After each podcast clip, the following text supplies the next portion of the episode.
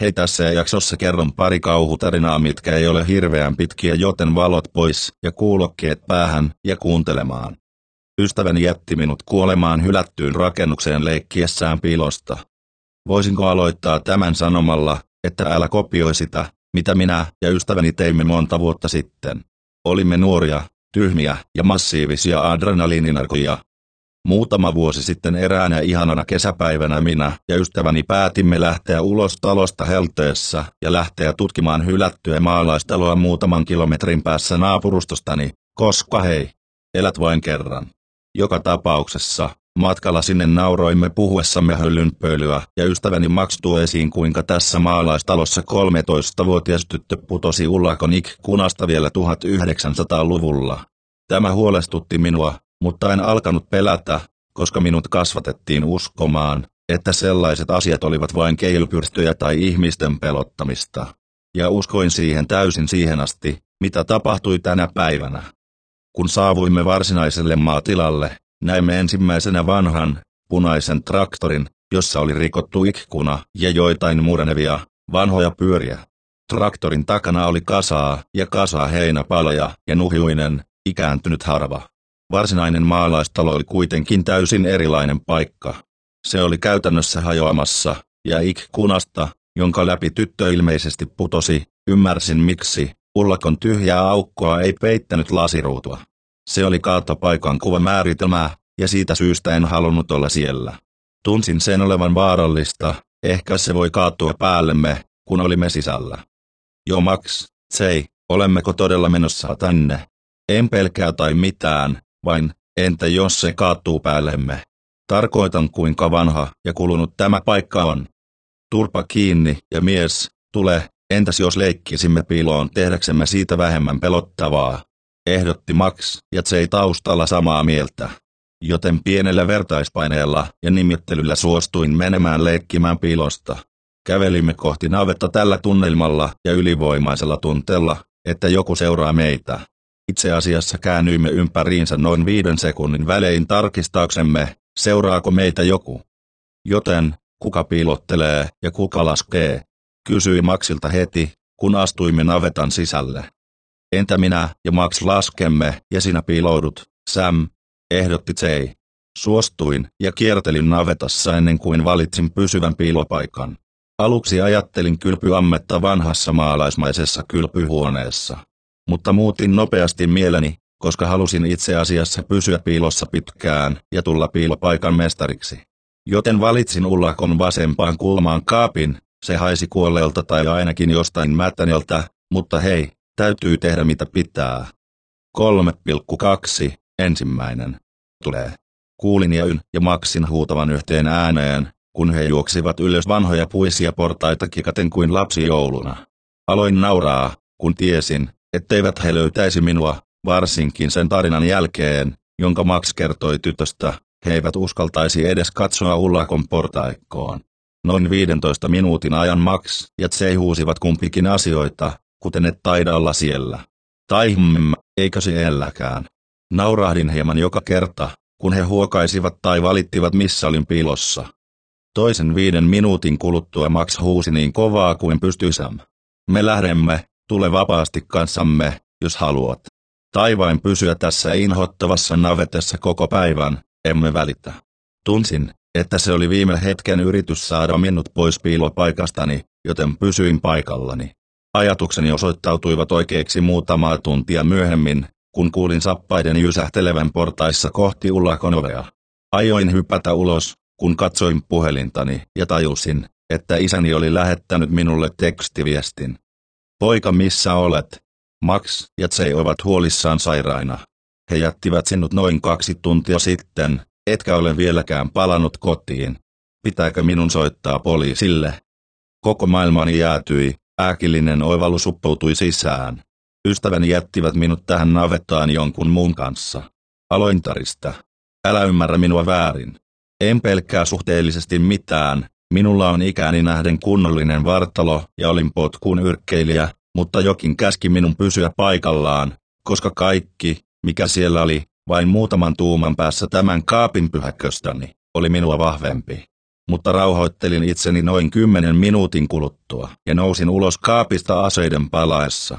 Mutta se, johon minut tavattiin, ei ollut pelottava tai edes ruma sivusto, vaan nuori tyttö, joka näytti noin 12-13-vuotiaalta, vaaleat hiukset ja ihanat, safiirin siniset silmät.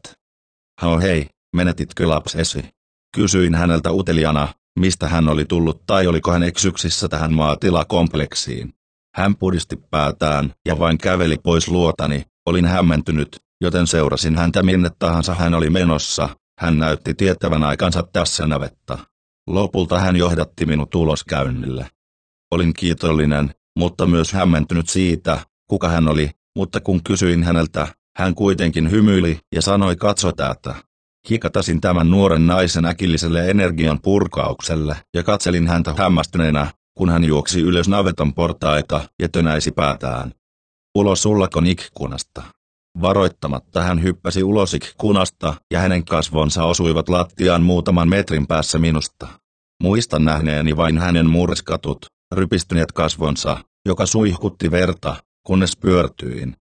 Heräsin isäni sängylle maksin ja ympärilleni kahden upseerin kanssa. He pyysivät minua selittämään tilanteen, koska poliisi ja ystäväni olivat etsineet minua tuntikausia. Tein mitä he halusivat, ja ystäväni alkoivat välittömästi painostaa minua tapahtuneesta, ja pommittivat minua kysymyksillä, kuten miltä hän näytti. Oliko verta? Etkö pelännyt? Miksi et seurannut meitä? Isäni toisaalta sai minulle psykoterapiaa ja psykoosilääkkeitä, koska hän lyyli minun olevan psykoottinen tai mahdollisesti skitso. Siitä päivästä lähtien olen käynyt terapiassa neljä päivää viikossa ja ottanut lääkityksen pois, koska se, mitä tapahtui, oli totta.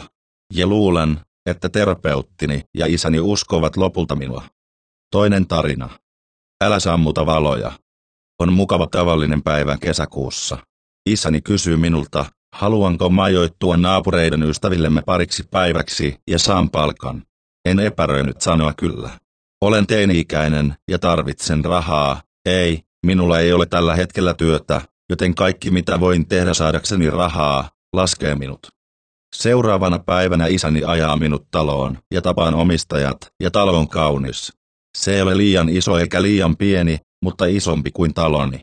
Omistajat kertovat minulle, kuinka siellä mentiin työmatkalle muutamaksi päiväksi ja he antoivat minulle joitain sääntöjä.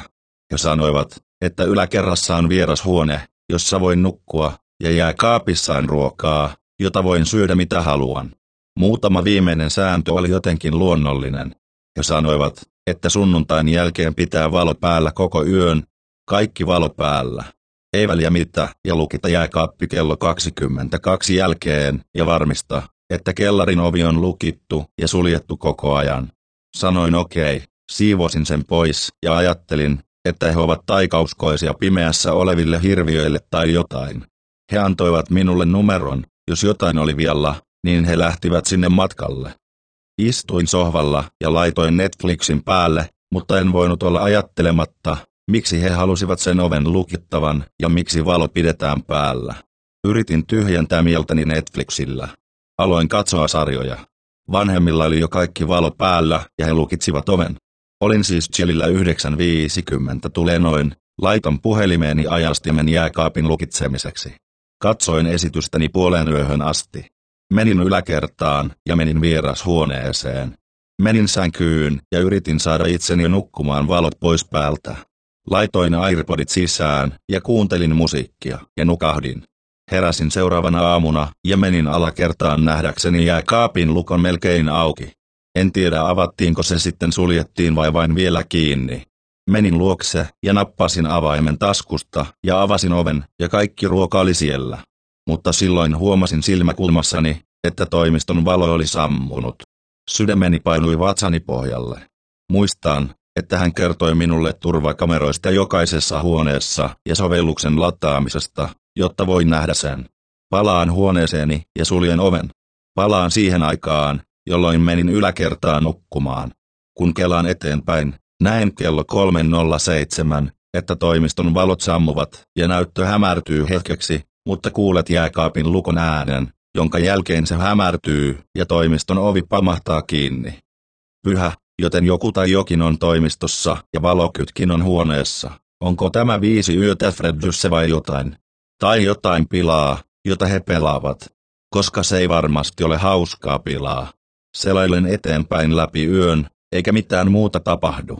Mutta heti kun kävelen alakertaan katsoessani jääkappia, pysäytän kameran ja zoomin toimiston oveen.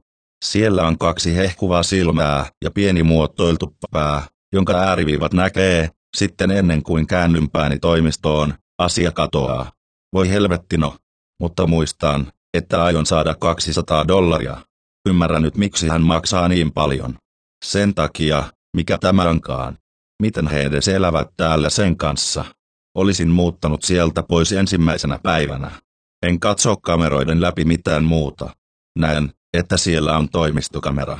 Miksi en nähnyt sitä aiemmin? Mutta outo asia on, että valo oli nyt päällä.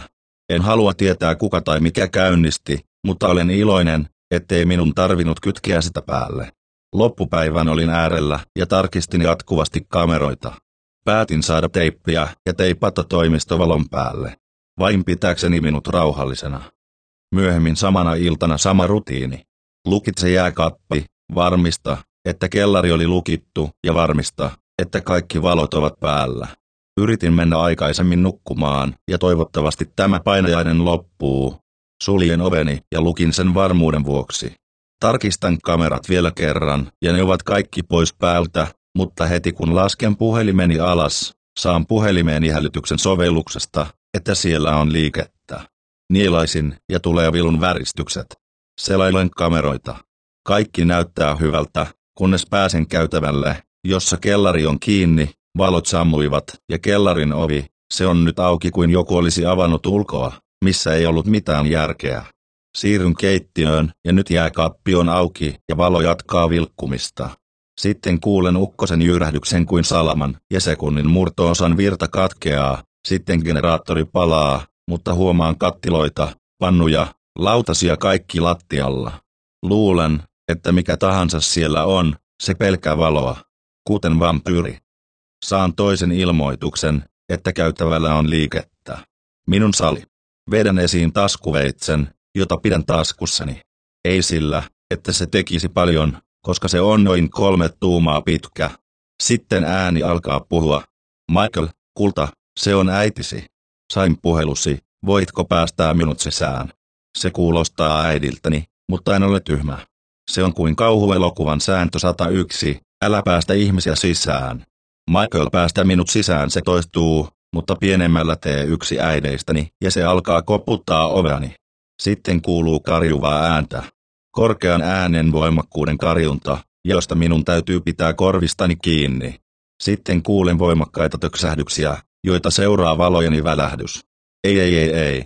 Otan puhelimen taskulampun pois. Sitten kuuluu kova pamaushuuto siihen sanotaan uudestaan ja uudestaan. Sateen äänen osuessa ikkunaani äänekkäästi, en voi muuta kuin huutaa, että menen pois. Se sai asian nauramaan muuttuen naapuriksi nauramaan, sitten jäljittelemällä isäni naurua ja sitten minun nauruani. Tämä ei ole tavallinen olento. Se on muodon muuttaja. Luulin, että niitä on vain elokuvissa ja sarjoissa. Sitten huoneestani katkeaan sähkönielaisin. Sitten kuulen kolinaa kaapista ja matalan äänen sanovan, että voi piiloutua meiltä ikuisesti, Michael. Sitten kaapin ovi avautuu ja esine, joka näyttää vähintään seitsemän jalkaa korkealta, ruskea iho, suuret hehkuvat valkoiset silmät leveästi hymyillen ja kuolaa ja toistaa et voi meiltä ikuisesti. Sitten loistan valon ja sen kasvoille sihisee kovalla äänellä, josta minun täytyy peittää korvani. Sitten aurinko nousee ja paistaa suoraan muodonvaihtajalle. Ja se juoksee kaappiin ja kaikki valot syttyvät. Tarkistin kamerat ja kaikki on normaalia. Näyttää siltä, ettei mihinkään ole koskettu. Jääkaappi oli lukossa, ei sotkua lattialla. Kävelen alakertaan ja syön aamiaista ennen kuin omistajat tulevat kotiin. Muutamaa tuntia myöhemmin omistajat kävelevät sisään. Miten yöt menivät? Kaikki hyvin. Omistaja kysyy. Kyllä aivan hyvin, sanon ja hymyilen pienesti. Loistava. No tässä on sinun 200. Hän ojentaa minulle rahat, hän ojentaa minulle 200 käteistä. Kiitos. Haluatko minun ajavan sinut takaisin? Hän tarjoaa. Anna toki minun hakea tavarani. Mietin, olinko koko tämän ajan hallusinoinut kaikkea. Otan tavarani ja menemme autoon. Saavumme kotiini ja haen tavarani takaa. Kiitos kun ajoit minua katson häntä hänen peilinsä läpi, ja hän katsoo takaisin minuun, ja hänen silmänsä hehkuvat valkoisina.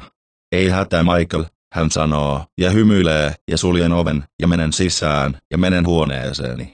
Luulen, että jos muodon muuttajat ovat todellisia, niin mikä muu on todellista.